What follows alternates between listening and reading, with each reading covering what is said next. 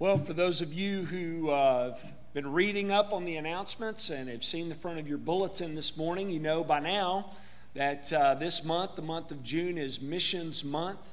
For the entire month of June, we're going to uh, have a, a, special missions emphasis. We, we do throughout the year, but especially in the month of June, we are uh, going to be hearing from uh, some of our missionaries in the weeks to come, and we're going to hear from one this morning, and uh, also from me as well. We're going to be hearing reports about the mission field, and of course, messages from God's Word on missions. Uh, super excited to have Scott and Ruth Yingling here with us.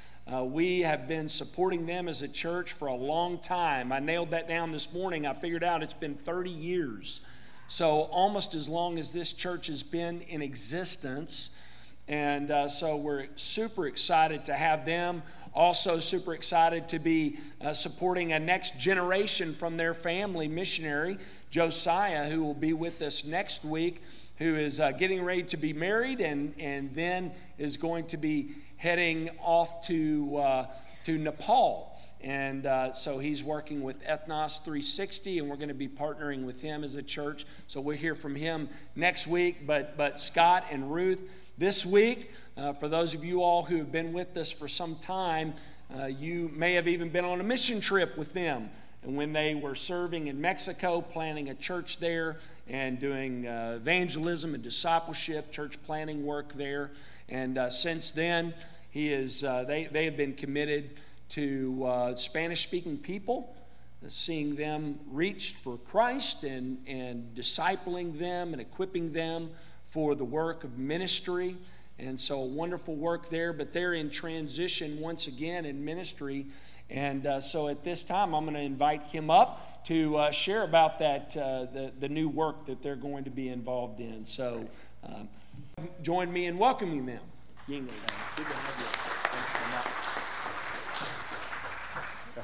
Okay. It's really great to be with all of you. And as Pastor Graham said, it's, we go back 30 years with this church. I mean, we remember when it was uh, a home group and then in a storefront and now in your building. It's great to see the church has really grown and it's solid growth and through all that all the years um, maintain that passion for missions. So we just really appreciate all of you and appreciate this church so much. Our children have fond memories with this church because um, of all the the groups that would come down over the years. I think our first team from this church came when we were expecting our fourth child, Monica, on the left-hand side. So our, you know, children grew up and remembering and appreciating and having fond memories of many from this church. So I'm just going to quickly give the family update, and then uh, Scott will uh, update you a little bit more. But uh, Josiah, uh, the one on the far right of your screen, our oldest, will be married in July, and you'll be hearing from him next week. Yes, I think he's bringing Ashley with him, so you'll get to meet her. We, we love her. We're really thrilled to welcome her into our family. She's just a wonderful young lady. Then Brianna, the next one, is graduated with her master's degree from Moody Bible Institute and master's in discipleship. So she is looking to see where God wants her to serve. She'd love to be an overseas missionary if the Lord opens that door. But for now, she's living at home and working to pay off her college college loan. And got to do that first. Uh, middle child Aaron will be married in August. So we have two weddings this summer. And uh, uh, he's marrying one of our missionary kids who grew up in Honduras. So we actually have known her parents since, uh, since we were students at Moody as well. So really thrilled, love Lizzie. She's a wonderful young lady as well. Then um, Monica is the next one. She's on the far left. Um, she is working at Sky Ranch. She's my my little adventure buddy. She's quite the active person. Another job she has actually is at a climbing. She does rock climbing, so she's an actual uh, route setter at the Tyler Rock Gym. So it's another interest of hers. Um, we have fun together. Uh, Aaron, uh, Keegan, our youngest, is a junior engineering student, electronic and mechanical engineering, and uh, so he's uh, studying. He's our last one in, in college, thank goodness. Almost done putting those kids through college. So uh, that's the family update. I myself, since I finished um, homeschooling the kids a couple years, I think last time we were here, I was just about to finish, and uh, just Three wondering wondering what was next. That was a couple years ago. So uh, since then, I've been working. I'm doing a lot of uh, writing of curriculum, especially and giving workshops. I get to write curriculum and give workshops um, on mostly cross-cultural awareness and um, for missionaries or people doing cross-cultural work and, and others. So really love that. It's a, it's a passion of mine and have come to really enjoy teaching those workshops. Very good. Thank you.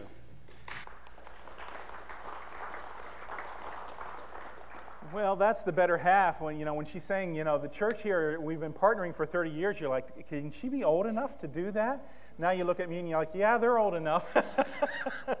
uh, it, it's downhill from here. But we have loved partnering with this church for so many years, and we're just so thankful uh, for the partnership that we've had. God has worked in amazing ways in Latin America, around the world. Because of our partnership, literally millions of people have been impacted for, for the gospel. And we want to share real quick some of the ministry to get you caught up on what's going on, and then, then we'll go into the Word. For those of you that are anxious to get into the Word, we're going to be in Ephesians 2. Ephesians 2.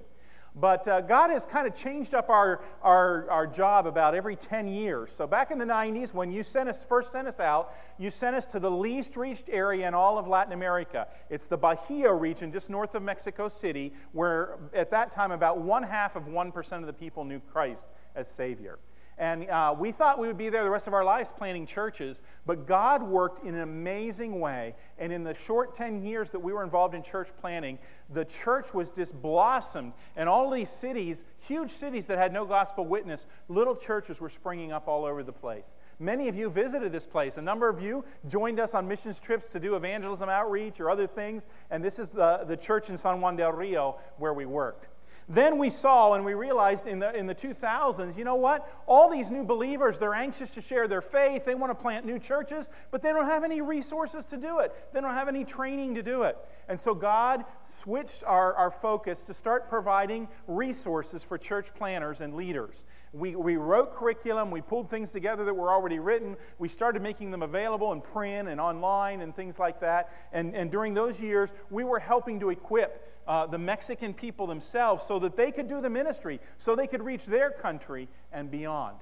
Well, then in 2010, God called us back to the States. We left Mexico and we came to Dallas. Our mission headquarters, Camino Global, is the mission organization, is based in Dallas, Texas. And so we moved back this way to work from the home office. The, our home office saw the potential of providing resources and training on a global level. And so they asked us to come back and we, we started a new uh, department called Global Training and Resourcing, where we provide all kinds of different ways to help equip missionaries and Spanish speakers in, in any country of the world, working in over 100 countries in the world via internet and things like that. We do online training, provide online resources, and uh, this is one of our events in Colombia uh, where we're helping to equip uh, a new generation of missionaries. Now the church has grown and matured in Latin America where they want to send missionaries to places, and we welcome that because there's many places where we as white Americans, we can't go. You know, it's pretty hard to go to Pakistan or Syria or Iran right now as an American.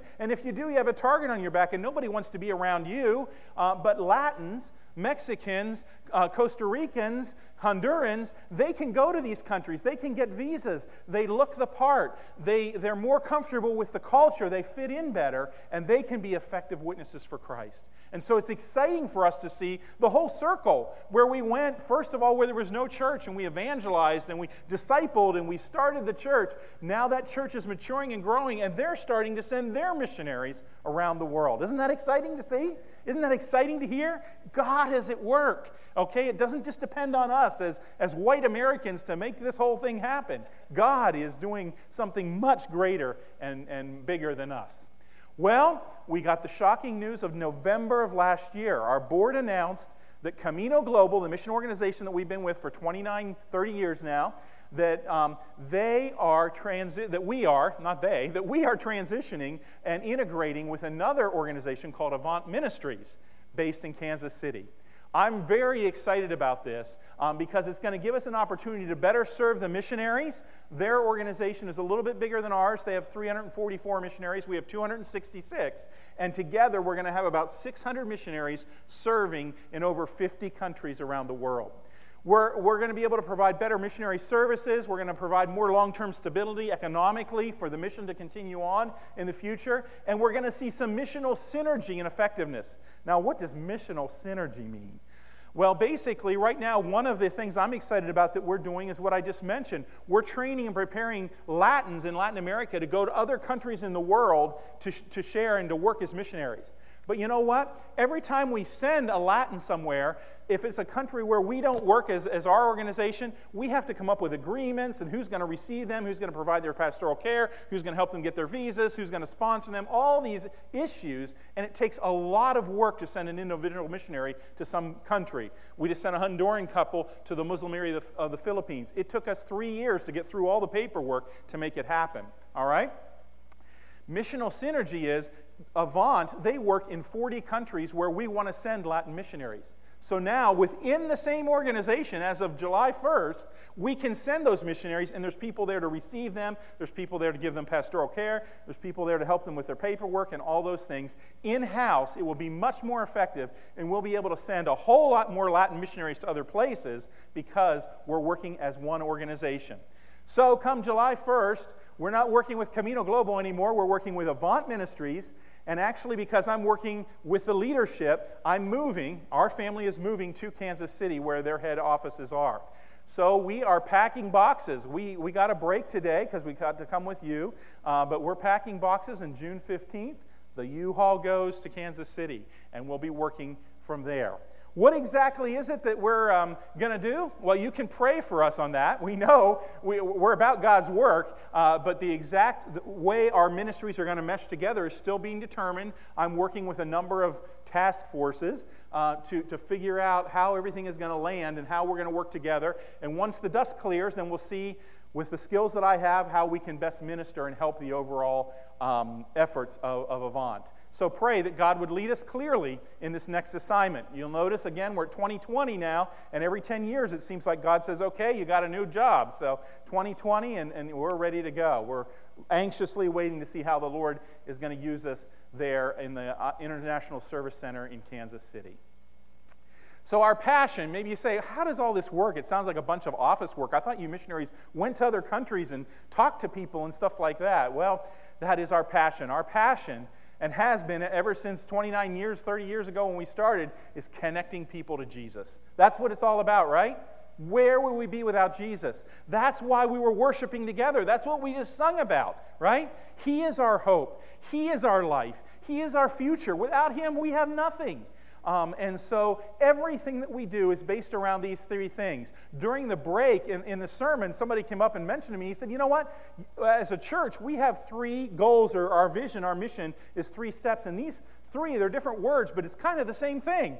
And, and it's like, yes, that is what we do as believers. We're called to help people know Christ, evangelism, grow in Christ, discipleship, and then go to wherever God calls them to impact others for Jesus Christ. That's what it's all about. And so, while we don't know our specific role and job and how everything is going to work out in Kansas City, this is what we're excited about. Um, our particular focus has been Spanish speakers, helping them know Christ, helping them grow in Christ, and now helping them go around the world to share with Christ uh, where he has not yet known. So, what, what we've done over the past years is innovate um, partnerships. Since we came back from Mexico, we're not on the front lines.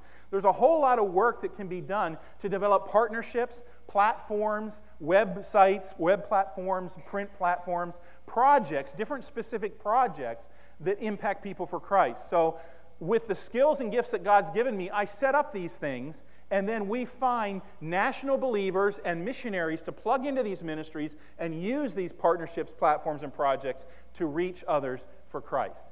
Some people say, that sounds really confusing to me. And so, what we're going to do is we're going to zip out of this, um, this website or this uh, PowerPoint and go to a website. And I want to share with you a very specific project so you can get a feel for the types of things that we're setting up. All right. Any of you heard of Global Media Outreach? Anybody heard of that ministry? Okay. All right. We partner, it's one of our partnerships, Global Media Outreach, and we work with the Spanish speakers, okay? I've recruited 125 online missionaries that connect with about 50,000 people every year. All right? Now, uh, let me explain real quick what you're seeing here, okay? First of all, this is in real time. This is happening right now. You mean God's actually working somewhere else besides our church at, at 11:30 in the morning on Sunday? Yes, he is. Look at that. God is working all over the world, all right? And what you see there are different dots. This is happening as we speak in real time. The blue dots are people coming to website that shares the gospel in their language, okay? Um, Global Media Outreach pays 10 cents whenever somebody types in a search for God or Christ or whatever, they get their site on top and they pay for that, all right? People click on it and in their language they see a gospel presentation. And the blue dots are people watching that gospel presentation, okay, as we speak. Now, this is all the different languages. I just work with the Spanish. I couldn't pull out just the Spanish. This is uh, all the different languages that GMO works in. Then the orange dots are people that are making decisions on the website. They say, hey, I want to know more, or hey, I want to trust in Christ, or man, I, I fell away from Christ, but I want to come back and rededicate my life to Christ. Anytime somebody clicks and makes a decision on that evangelistic website, the dot turns orange, okay? People are making decisions for Christ. Isn't that exciting to see? As we sit here in church, God is working around the world. And then what we really do is we come alongside and people say, I need help. I need somebody to help me figure out this life. I have questions. I need counseling. And so if people ask for somebody to follow up with them, we connect them via email, secure email channels, to do one on one discipleship. And those are the green dots. As green dots come in, one of our online missionaries is writing or connecting to somebody um, that is asking for help. All right? God is transforming lives, even through the internet, all over the world. Isn't that exciting to see? So, this is an example. We can flip back to the PowerPoint. This is just one example of one of the about 25 projects that I manage, okay? And so, through our partnership, your, your prayers and your participation and your finances, as we work together, God is literally impacting millions of people for Jesus Christ. We're so excited to see all the things that he's doing. And I want to thank you personally um, for your participation um, in, uh, in this work. There we go. Thanks for partnering with us for 30 years. Man, next time I might have to come back with my cane, huh? all right. Very good. Well, I want to move on to Ephesians here because Pastor said we have to be done by one. Is that right? All right. no, I think I got the time right. We need, we need to run here quickly. Are you in Ephesians 2 with me? I want to share something. You know, one of the things that we just worked on last year was developing a workshop for churches in the U.S. It's called Latino Community Engagement. And uh, many churches have come to us and said, Hey, your mission, you've focused on Spanish speakers for 100 years as an organization. Uh, help us reach all these Spanish speakers around our neighborhood. We don't know what to do and how to reach them. So, uh, one of the projects that our mission asked Ruth and I to do was to write this workshop uh, last year, which we're now making available to churches in the U.S. on how to effectively engage the Latino community in their neighborhoods. Uh, one of the key passages that we use in this, in this uh, workshop is from Ephesians 2, where God shares with us uh, his provision for two serious issues. Okay? Now, Paul is writing here to Ephesians, the Ephesian church, and uh, this is a very cosmopolitan city, okay? There's people from all different countries there, and they're focused on, uh, you know, business, and there's a lot of education going on in this city. Um, there's the theater, a lot of entertainment, and things like that. Very cosmopolitan. And in this environment, which I would say is very much like the United States right now, Paul talks about two significant issues and his provision to help us with those. So that's what we're going to look at very quickly here, all right? The first problem is one that you've probably, if you've been part of this church for any amount of time, you've probably already talked about and heard about a lot. The first problem that we face is spiritual death. And in verses 1 to 3 there of chapter 2 in Ephesians, he says, As for you, you were dead in your transgressions and sins, in which you used to live when you followed the ways of this world. All of us also lived among them at one time, gratifying the cravings of our flesh and following its desires and thoughts. Like the rest, we were all by nature deserving of wrath. Whoops, I just accidentally hit that. There we go. So, um, we see that a, a, a, common problem that, that we face as unbelievers is that we're dead spiritually. It says we're disobedient, we're depraved, and we're doomed, right? Well, that's a problem that, that we face, that everyone faces. What is the uh, provision for God? He talks about a vertical reconciliation, okay? Vertical. We're reconciling our relationship to God. You know, the word death, the word death literally means separation, right? Okay? So when, it, when the Bible says that we are dead, it means we're separated from God. And we need to be reconciled. We need to be brought to Him. Uh, and, and he says here, this is a very common passage. Many of you probably memorized some of these verses.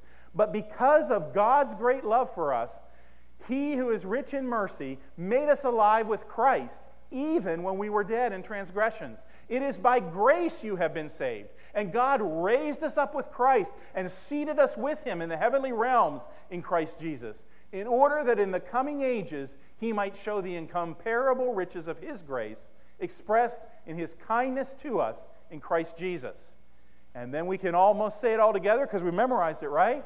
Uh, For it is by grace that you have been saved through faith.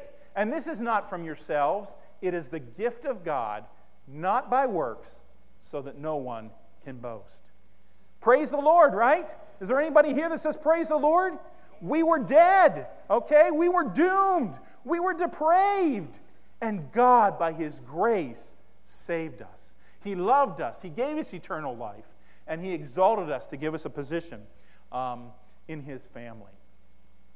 Praise the Lord for that vertical reconciliation. Have you all been reconciled vertically? Okay? In a, in a group this size, I'm sure that there's one or two here that maybe have heard of this vertical reconciliation, but haven't yet made that decision. And I encourage you today to consider it. You know, as I walk through this life and the ups and downs and the struggles and the problems, I'm just like, how do people without Christ ever make it? I mean, this world is just so hopeless. I would, if I didn't have the peace and the presence of God in my life, if I didn't have the promises that He provides to those that are reconciled vertically, I don't know how I could continue on in life. Praise the Lord for the vertical reconciliation that He provides for us. Now, this verse 10 is a really interesting one, and I want to make a point here. It's kind of a hinge verse in this whole chapter, okay? Let's look at verse 10, and you know it. We are, for we are God's workmanship or handiwork, created in Christ Jesus to do good works. Now, wait a minute. Haven't you heard that we're not saved by good works? Wait, but we're created to do good works. Okay. See, I found many churches now today, because they're so strong, and it's great, they're strong on the gospel message. You can't work for your salvation. You can't get it that way. You've got to trust in Christ by faith. That all of a sudden, good works kind of become like a bad thing, right? Shh, we don't talk about good works. That's no, no, we're saved by grace, by faith. Well, we, we can't discount it that way, okay? And I found many churches have gotten to this, what I would call an easy believism. Just believe in Jesus and everything will be okay. Just believe in Jesus and, and we'll all see each other in heaven. You know, um, this verse says, and it's right after these verses that talk about being saved by grace, he says, We're God's handiwork created to do good works. We're not saved. Is anybody here saved by their good works? No, we're not. Nobody can be saved by their good works. But are we saved to do good works? Yes, everybody here is saved to do good works, which God has prepared in advance for us to do. God has a job for you. God has a purpose for your life, okay? It's not just believe in Jesus and someday we're going to heaven, and in the meantime, I can do whatever I feel like. That's not what the Christian life is all about, all right? God has prepared good works for us all to do in advance. If you're saved, He has a plan for your life, all right? Here's some other New Testament examples that talk about the importance of these good works. In Matthew, it says, Let your light shine before men, that they may see your good works and glorify your Father who is in heaven. Uh, Corinthians, 2 Corinthians 9, we should abound in every good work.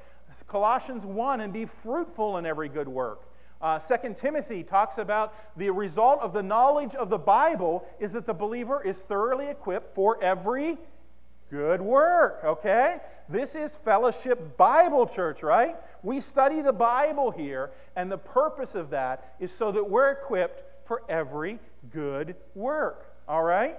Um, uh, Titus says, as believers, we're to be enthusiastic about doing good works. Are you enthusiastic? Sometimes it's like, oh, this is the weekend, just, let's just rest. we'll get enthusiastic on Monday or something like that, right? God calls us to be enthusiastic about the works.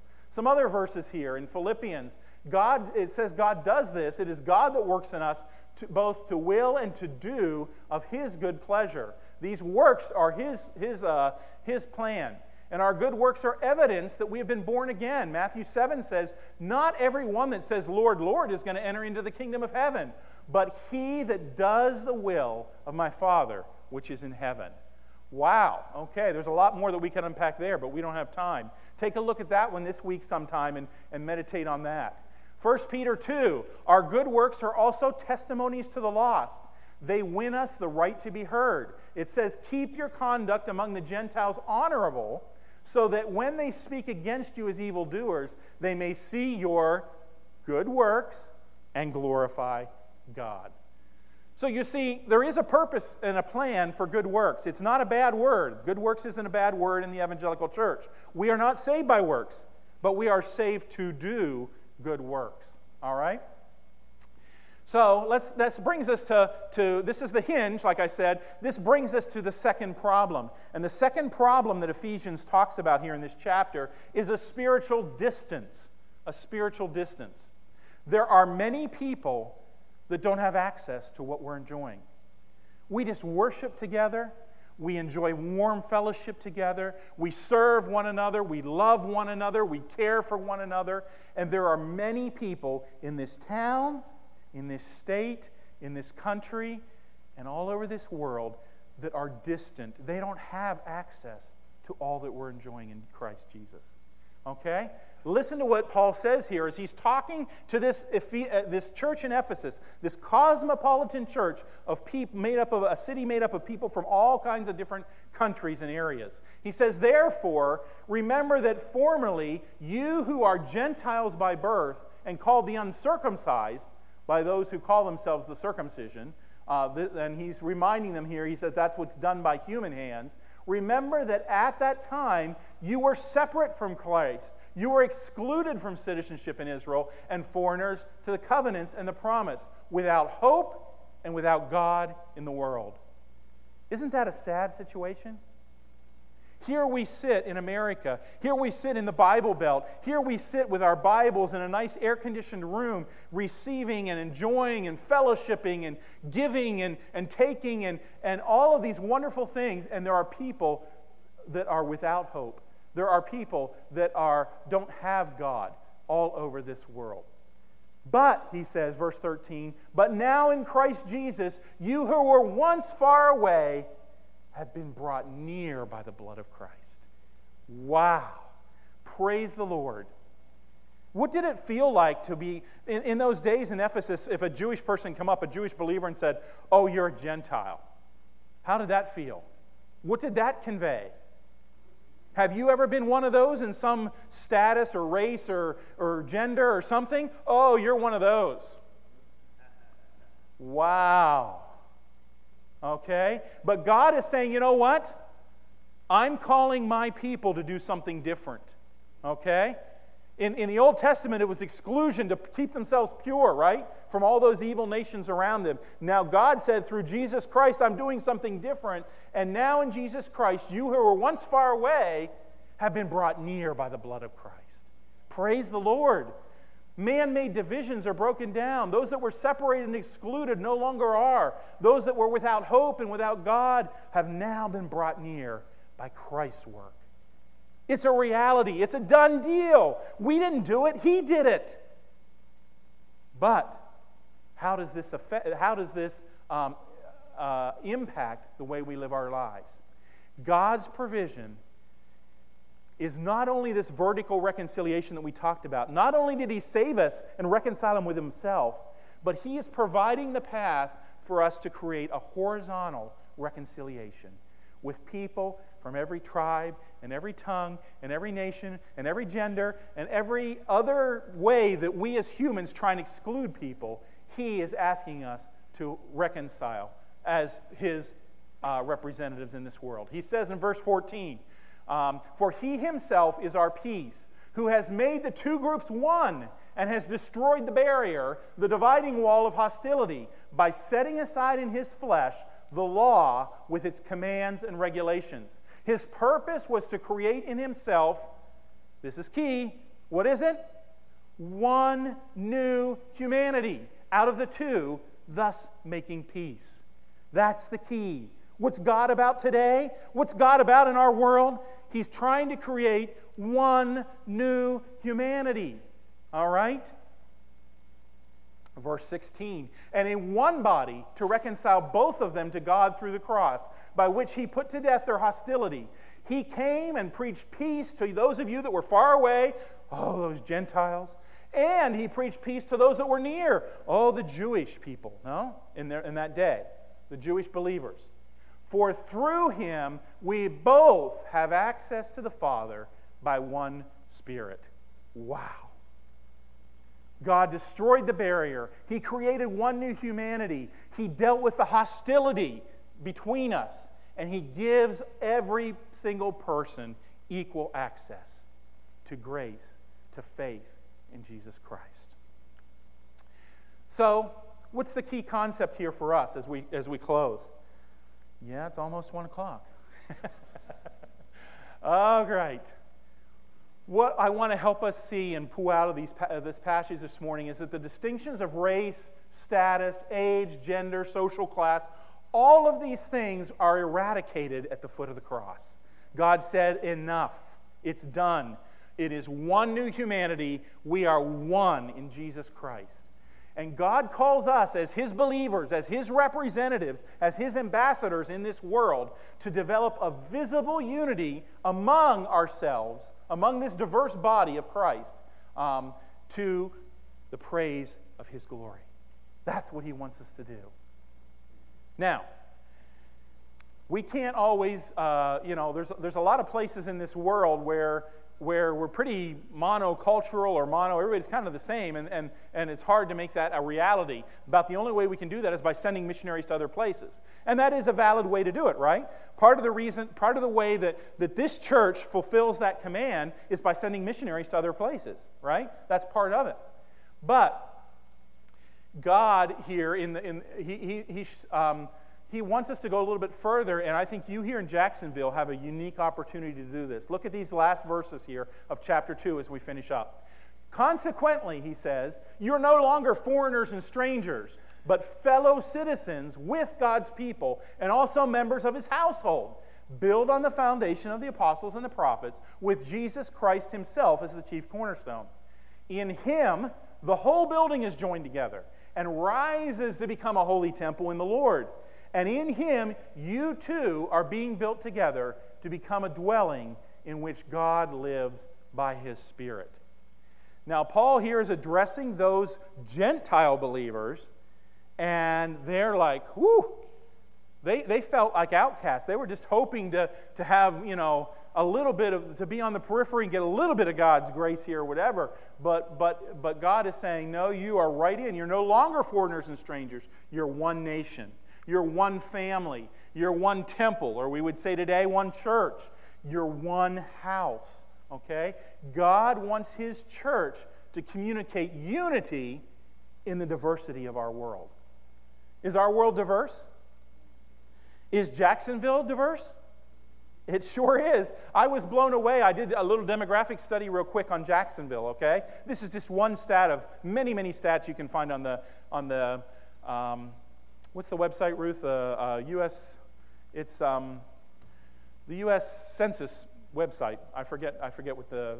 I should have put that on here, but I didn't put it. Anyway, look at the diversity in Jacksonville. Okay. First of all, recognize that there is no majority population in Jacksonville. Okay. Uh, there are, there's no majority. Everybody, every racial group is less than 50 percent. So everybody is a minority in Jacksonville, okay? Doesn't matter what your race is, you're in the minority. All right? So white is about 40% of the population here in Jacksonville. Hispanic is very close, 36%. And the black community, 22%. Okay? Jacksonville is very diverse, more diverse than many, many places in the United States. But this is the future. As you looked at the stats nationwide, this is where the whole country is going, okay? We're a very diverse, a very cosmopolitan um, uh, city and country, uh, very much like Ephesus in the day when the, this passage was written, all right? So, why um, or, or, how um, do, we, do we make this diversity happen, this unity and diversity in the, in, the, in the body of Christ here? Well, there's a couple of different ways. There's an individual level, and I'm speaking to each one of you individually, okay? Do you have, do you know believers that are um, Hispanic or that are black or, or, or of another racial group? Do you fellowship with them? Do you eat together? All right? Individually, do we have those kinds of conversations, those kind of connections? Or do we pretty much stay in our own homogeneous, comfortable group? I, I, you know, I, I totally understand. It is much more comfortable, isn't it? I mean, in our own group, we feel much more comfortable. But God is calling us to embrace a larger group, all right? As a church, what are we doing as a church? Okay? Is our outreach, is our fellowship, is our, uh, you know, are, are, we just, are we embracing the entire body of Christ here in Jacksonville? Or are we reaching out to the entire population? Or are we focused just on our homogeneous group? There's three reasons here that I think it's important to consider this as we close. And we need to do that, right? Yes, we do. One is the unity in Christ is an amazing testimony uh, of the church. Back in the day in Ephesus, you know, everybody had their own little community, okay? There was the, the, the, the Gentile area and there was the Jewish area, and everybody was divided. And all of a sudden, these believers come together in, from different ethnic backgrounds, and they're like, what's going on over there? Now, that I've never seen. The Rotary Club doesn't do that. The Lions Club doesn't do that. I mean, look at those believers. What are they doing? That is interesting. Okay? So as we as we develop unity in Christ, that becomes the testimony of the church. Jesus says that they may be one so that the world may believe you have sent me. Unity like this that we're talking about here is unparalleled in human history. It defies human understanding. In our world, in our schools, we, we always try and push for it, but there's always division, there's always breakdown. It is an amazing, powerful thing when the Holy Spirit works in us and we um, provide a, a unified front in, in Christ's name. Also, diversity reflects our participation in the mission of the church.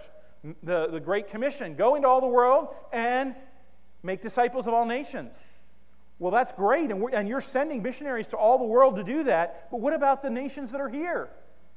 you know, uh, we've sent missionaries, but the mission fields come to the U.S., all right? What about, what about those from, the, from different nations that are right here in Jacksonville? How can we reach them? How can we connect with them? How can we include them? And then finally, number three, inclusion leads us to the ultimate goal of the church why do we do this church thing anyway? Have you ever thought about that? You know, I mean, we come Sundays, we sing, we, you know, we, we give the offering, we have our class, um, you know, there's all kinds of things going on here in the church. What is the purpose behind everything that we're doing? All the resources and the money and everything that we're trying to do. It leads us to the ultimate goal that Christ gave us for the church in Revelation 7, verses 9 and 10. Behold, a great multitude that no one could number from every nation and all the tribes and peoples and languages standing before the throne and before the Lamb, crying out in a loud voice, saying, Salvation belongs to our God and to the Lamb who sits on the throne. Isn't that going to be an amazing day? I cannot wait until we're all around that throne. And we hear all kinds of different languages, and, and we're singing all kinds of different songs, and it's one great unified act of worship to our God and our Savior. Inclusion, as we, as we embrace this truth and we make it a reality in our individual lives and in our church life, inclusion leads us to God's ultimate goal for the church when we're together worshiping around the throne. That day's coming. You know, sometimes we forget because it's, we get so bogged down in everything that's going on and so tired and so busy and so stressed. But this is what God is about. You've seen, we have shared, shared with you some of the amazing things God's doing around the world. And He's leading it all to that time when the church will be with Him and worship Him forever. What can you do this week to help make that future reality? Bring it to fruition. How can you change? What, who can you invite? Who can you go out of your way and talk to? How can you push yourself into an uncomfortable situation to enable what God is trying to do to become a reality today and move it forward till that day when He comes and it's all perfect. Can I pray for you? Let's pray.